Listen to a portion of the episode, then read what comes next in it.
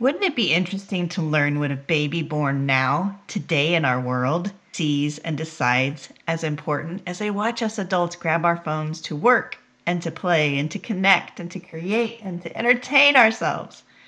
My guest this week gives us a look through a baby and a child's eyes, and it is truly eye opening. You're going to want to stay tuned for this one. Welcome to the Unplug and Plug In podcast for parents, where we explore your relationship with technology, as well as how to help your child develop a healthy relationship with tech and screens, and most importantly, with you.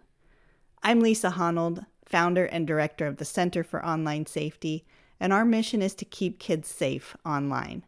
I'm also mom to three teens, so I'm right there in the trenches with you. Follow us now at Center for Online Safety com slash podcast. See you there. Thanks for plugging in with me today, friends. Today I'm talking with Hillary Wilkinson about our kids who are growing up in the digital age and some of the long term consequences and results we're seeing. Welcome to the Unplug and Plug In show, Hillary. Hi, Lisa. Thank you so much for inviting me. Ooh, I'm so glad to talk to you.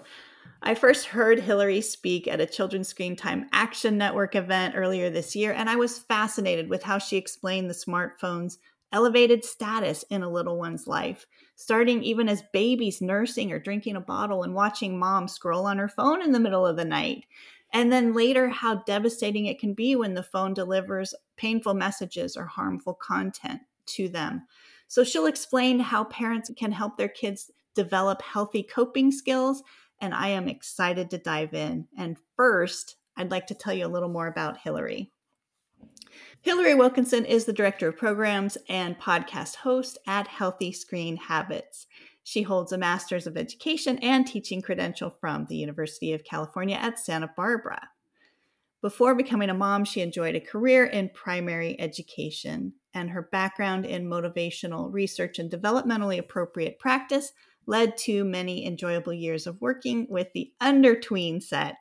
She passionately believes in the power of parent education. Her philosophy of approaching children with humor, empathy, and love are pillars upon which she parents, instructs, and tries to cope with life. Hillary, I'd like to start by hearing a little more about your background. What led you to your current role? Well, thank you for that intro, Lisa. you, you, nailed it all, all of me about my past. And and yeah, I came to this kind of niche that you and I are operating within now in this digital wellness sector when my kids, I, I felt pretty well equipped as a parent when entering into early childhood because I mean I'd studied that. I knew, I knew stages, ages, et cetera, et cetera. And I knew milestone markers and really, honestly, the digital world kind of tripped me up when my kids started into asking for devices, etc. And I realized that more and more all of the conversations that I was having with kind of my mom tribe, if you will, all started. There was this nucleus of topics, and that was screen time. And that was what kind of organized. There are four of us who sit on the board of Healthy Screen Habits. And that is what really propelled us into this space was care about our own families and figuring out what was the best way to manage this digital world that our kids were growing up in as natives that we very definitely felt our digital immigrant status in. I love that we have that in common. We saw a need in our own family. We worked on it, found our tribe of people, of mostly women, sounds like. And for me, it was moms uh, who were doing the best they could and wanted to learn new skills and how to apply what they already knew to this new environment that our kids are so much more familiar with. Yes. Tell me what you do now. Oh, well, so prior to the pandemic, I was mostly doing a lot of uh, parent education, presentations, which I love. I love, love, love being in a room full of people and seeing faces and reactions. And that really feeds me. I'm kind of an energy person that way. And then the, the pandemic hit and the world closed and the presentations just dropped off left and right. And it Mhm. was, but you know, concurrently, while the presentations were dropping off left and right, our digital usage overall globally was just soaring. And so we had more and more families reaching out to us with questions of more specific types of questions. And that was where m- my pandemic pivot was to move toward the podcast format. And that's when I started the Healthy Screen Habits podcast and have really enjoyed having the access to experts that if I were tied down by uh, geography, I don't know that I would be able to get as many fascinating people, be able to talk like you and I right now. I mean, that's that's one of those things where we at Healthy Screen Habits really are pro intentional use of technology. We are not anti technology. We just think that it needs to be used with intention. Mhm. And so that's that's the bulk of my focus now. Yeah, yeah, you and I share that in common too. Pro guided use, pro screen time that works for you instead of getting used by it. Yes, love that. So let's dive in. I know you could talk all day about this topic, and I so enjoyed your presentation. What are some of the long term consequences that you're seeing with kids growing up right now in the digital age? Tell, tell me more, more about this. Sure, sure. It's one of my most passionate topics. Most families, when we start talking about digital wellness, the conversation starts kind of where I started in my journey, which was like in the tween years. And what I realized once I dived into this area was actually what we're seeing at that point when we're looking at middle schoolers in tween years is we're seeing the results of these unintended effects of technology on early childhood. I'm talking pre literacy, even pre verbal communications that are happening. And the biggest problem that's happening today is there is absolutely no doubt that our younger population is living in pain. And when I'm talking about younger population, I'm talking about young adults on down. And Jean Twenge's research marking the correlation of the smartphone arriving on the scene in 2007 and the climb that we've seen in both the teen suicide spike as well as major depressive episodes in kids aged 12 to 17 is very noteworthy. It has not slowed down, and we have reason to believe that we need to pay even more focused attention on this. I always want to point out that, you know, the major depressive episodes are particularly troubling because there's evidence that suggests once a person lives through this type of mental health episode, it sets them up to be more vulnerable to experiencing depression later in life. And that's something that we you know, as parents, eh, we always want the very best. We want to set our kids up for the healthiest choices in life, the healthiest paths. And so, the way that we can do that is by building relationships with our children with very secure attachment. And so, secure attachment is this really special emotional bond that involves an exchange of comfort, care, and pleasure. And attachment theory is focused on long term relationships and bonds between people, including between a parent and child. And securely attached children feel protected by their caregivers. They know they can depend on them, they're comfortable seeking them out in times of need. And what seems to be happening in this age of digital parenting is that we're unintentionally creating attachment bonds between children and devices rather than children and caregivers. So we're actually outsourcing the relationship. And it all Hold on start- just a second, Hillary. Sure. I want you to say that again. We are outsourcing relationship. This is such a key point. You've got our attention. Okay. We're scared. okay, we're, we're I'm going down the rabbit hole just a little bit, but don't worry. We're looking at the reason. We have to start with the why this is important, and now we're going to go on stepping stones down the path of how it happens, and we're going to talk about how we can avoid this as well. So it's I come to you with a message of hope. Okay, absolutely. I, awareness is the first step, right? Awareness yes. of what the problem is, and you're saying it starts way before kids are in middle school going I all the way back to what we're doing unintentionally. So we need to start exactly. being intentional. Exactly, exactly. This awareness building is really part of the educational process. And I believe within the bones of my being that education saves lives. And so Absolutely. what what you and I are doing today and for people listening, you are saving lives. There's no doubt in my mind all of that being said, with this outsourcing of relationships, the first step is it starts with this what's called um, implicit memory building. And so when we look at memories, we generally have two types we have explicit memory and implicit memory. So, implicit memory is sometimes called the unconscious or automatic memory, and it's the start of the sense of self. It holds the subconscious tapes or the messages that we receive and we internalize, even as the very, very, very young. Okay. So, memories and messages that we receive prior to about three years of age get filed into this implicit memory category.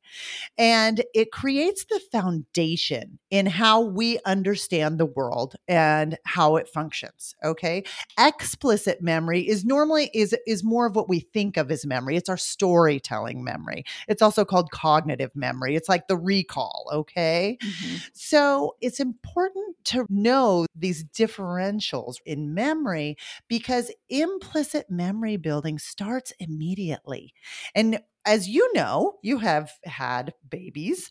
Um, at birth, infants really only see about eight to 10 inches. And then they, you know, developmentally, they have to learn to coordinate eye movement and see longer distances over a period of time, kind of like how they learn how to walk and talk.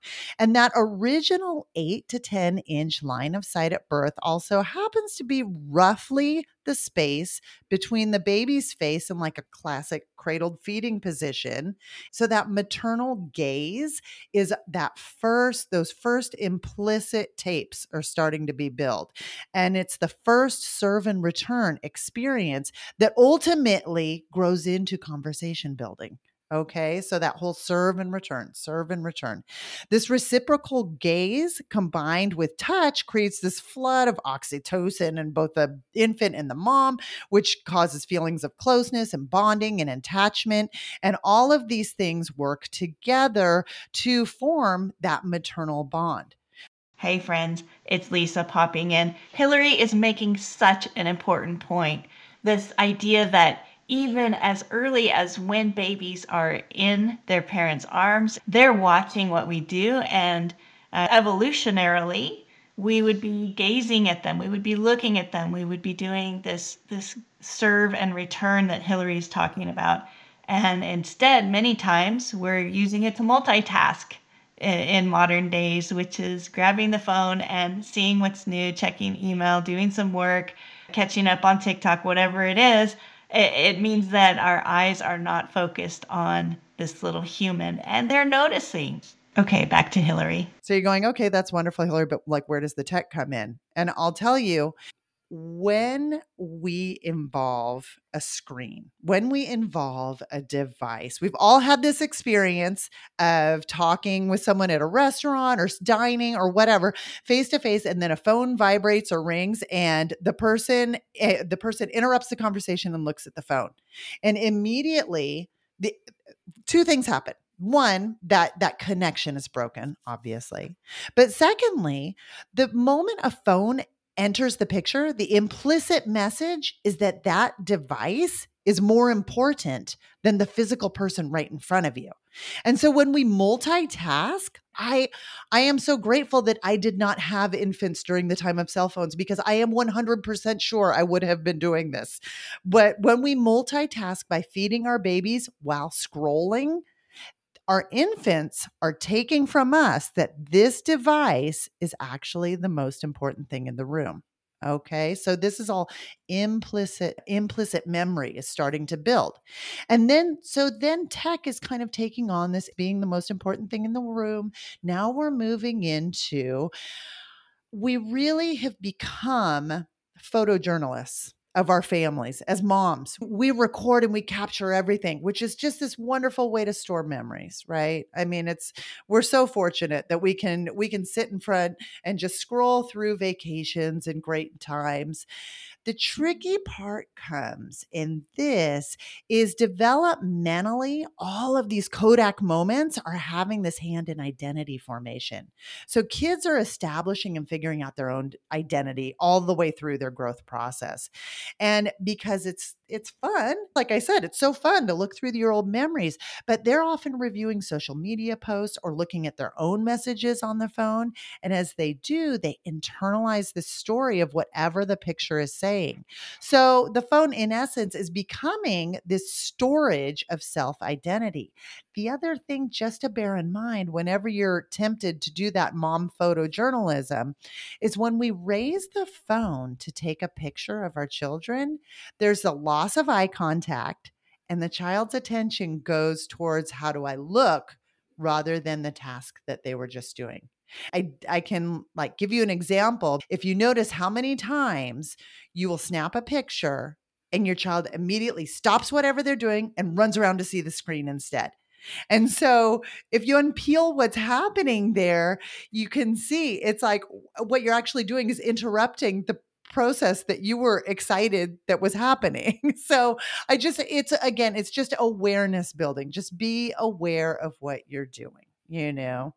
So I've taken you from tech being the most important thing in the room to it's also it's holding its identity for me you know it's holding its sense of identity. The third thing that happens is we start to use you know we need to encourage parents to teach emotional literacy and regulating techniques rather than just using the digital pacifier which there is nothing easier I know of nothing that can stop a tantrum as fast as a cell phone. Increasingly, we are using mobile devices to distract. And what we're taking away from when we do that is we're teaching kids to distract rather than self soothe. And without digital tools, kids are learning to numb their feelings by diving into this digital world, but they're not learning how to really truly deal with big feelings. So the tech in this point has become the soother and the pacifier as well as it kind of feeds into it becoming its best playmate and entertainer. Because the real problem with tech is what it's taking from us. We've created less and less time and space that allows for boredom and creative output. And our kids are becoming more and more accustomed to having constant stimulation. And like I said, there is no greater source of stimulation and play than the screen.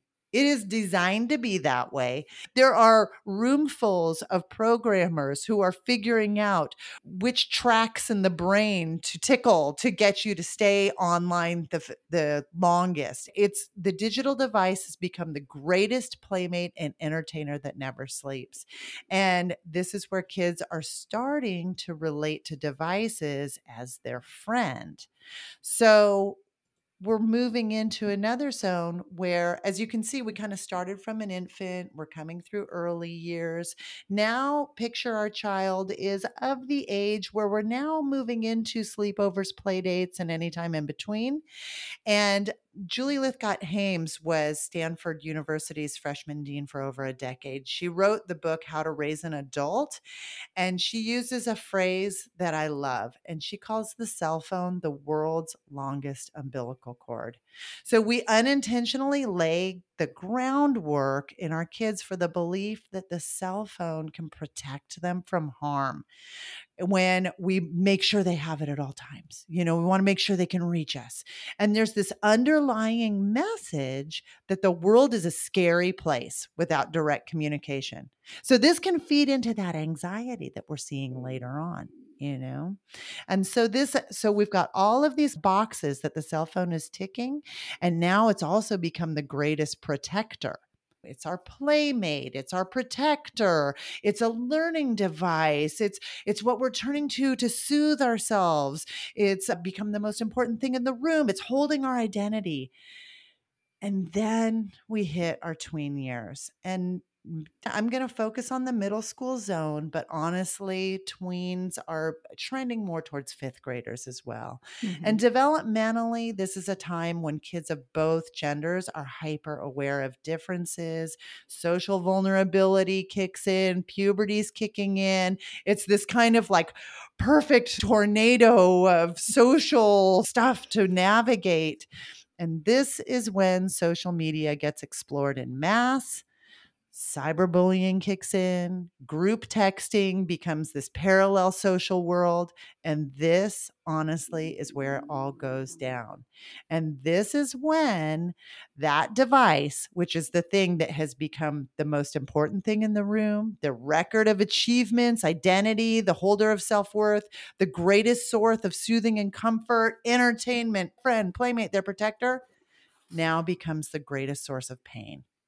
And because we have outsourced all of these areas of resiliency building that could have been taught along the way, our kids do not have tools put into place and they enter this cycle of vulnerability and pain. And that is what we're seeing with our unintended effects. So that was the rabbit hole. But I have really good news.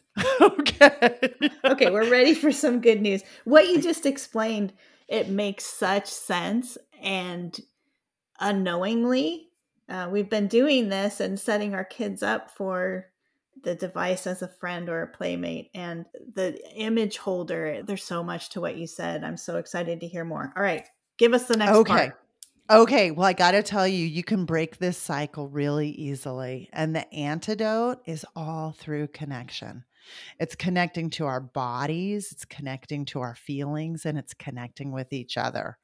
That's uh, the antidote is connection. That's why I love your phrase. How do you unplug to plug in? Mm-hmm. How do you disconnect to reconnect? It's the same thing. Love Yours it. and mine message is parallel you need to be intentional with the time you have with others. You can develop a family plan for using technology in ways that serve you. Be aware those implicit messages you are sending your child.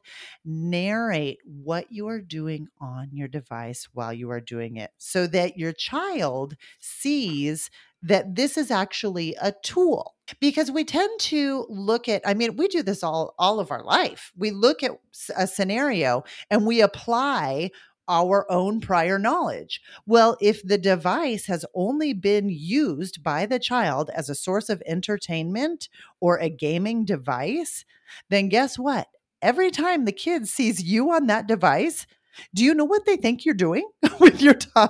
Having they don't know you're them. exactly, exactly. They don't know you're setting up a doctor's appointment or coordinating a, uh, a, carpool or all the business of mom life. You know, they don't know that. So we have to kind of like remove the top of our heads and let our kids see our thought processes of what's happening.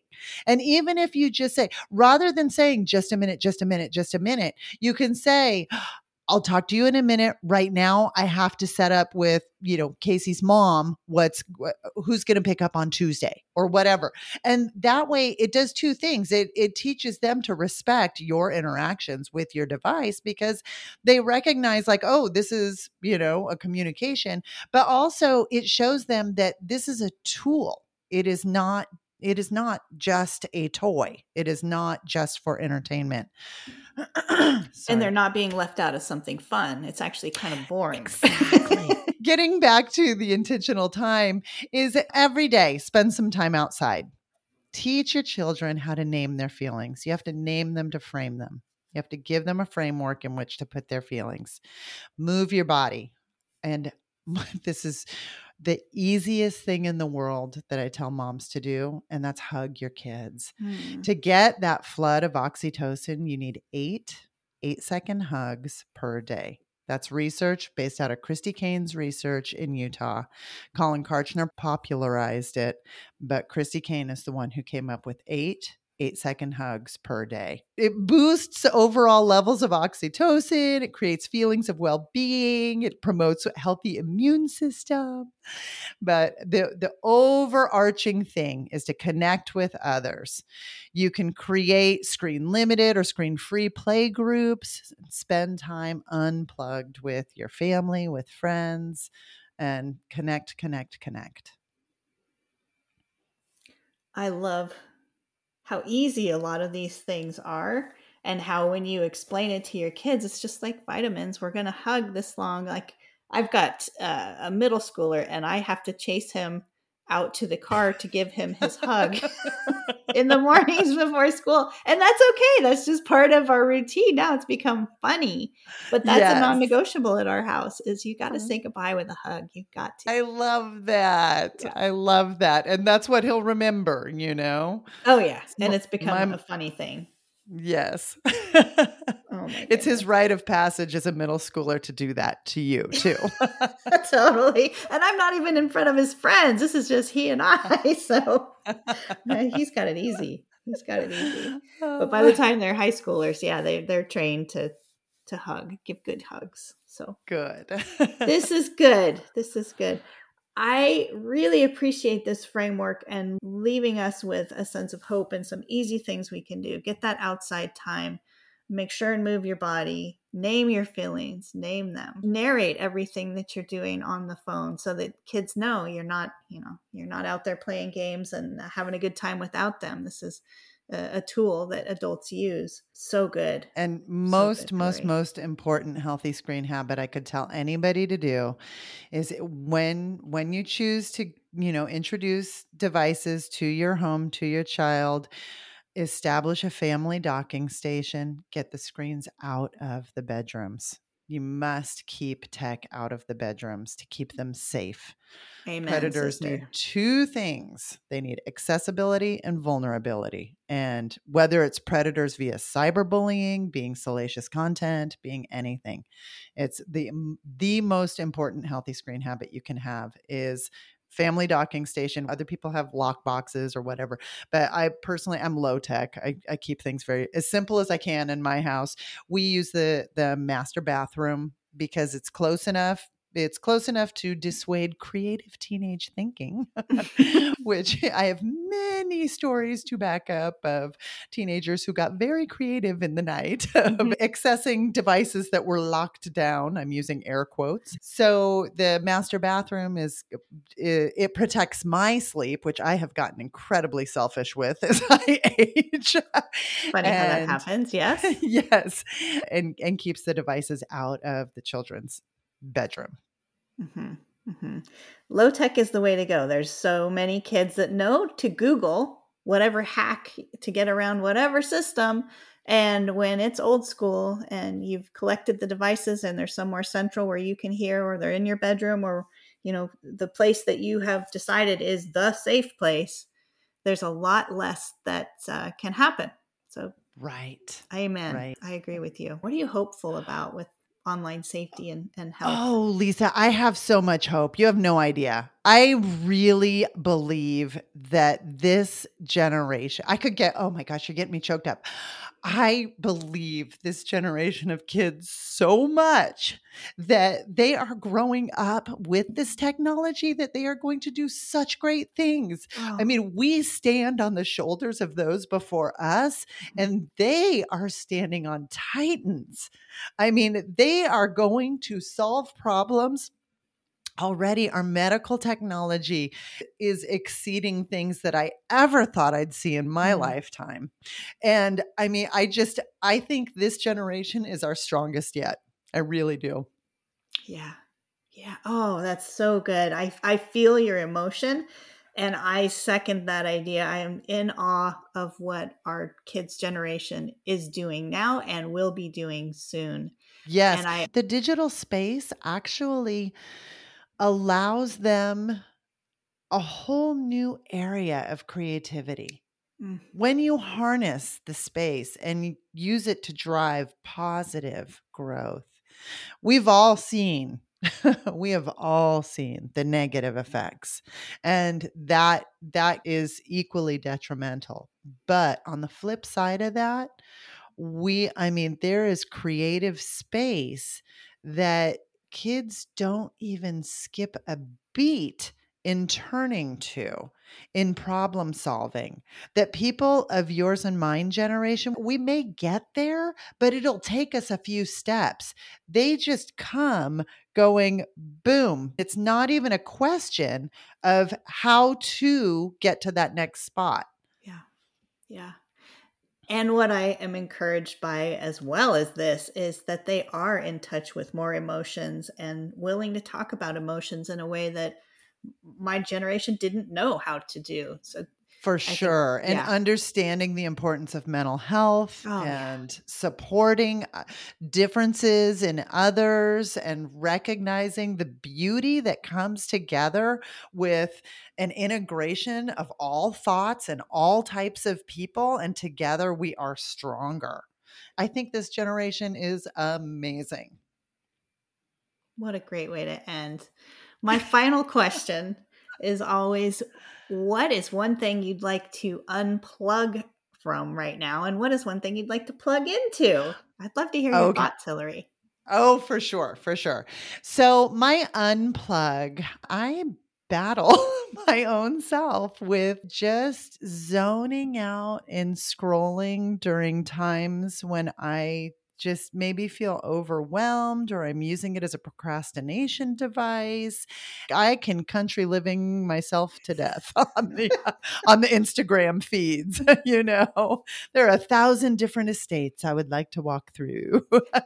so so I I am looking forward to taking some unplugged time from social media and I really want to intentionally plug into holiday fun, just holiday connections. And that can include holiday movies mm-hmm. or creating playlists together. That's one of the best things I love to do with I, I have teenagers. So music is a language that speaks very deeply to them. And I'll ask them, oh guys, we're, you know, say we're gonna go drive Christmas lights tonight.